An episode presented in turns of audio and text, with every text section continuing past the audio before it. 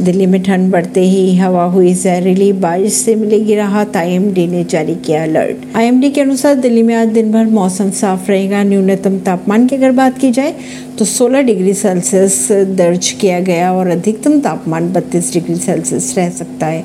हालाँकि 22 अक्टूबर को दिल्ली में बारिश होने की उम्मीदें जताई जा रही है। बढ़ती ठंड के चलते लोगों ने उनके बंद करना भी शुरू कर दिए हैं, लेकिन ठंड की दस्तक के साथ प्रदूषण का कहर भी बढ़ने लगा है। अगर बात करें आज सुबह के वक्त की तो दिल्ली में कोहरा और प्रदूषण की चादर का मिश्रण देखने को मिला, जिससे विजिबिलिटी कम रही।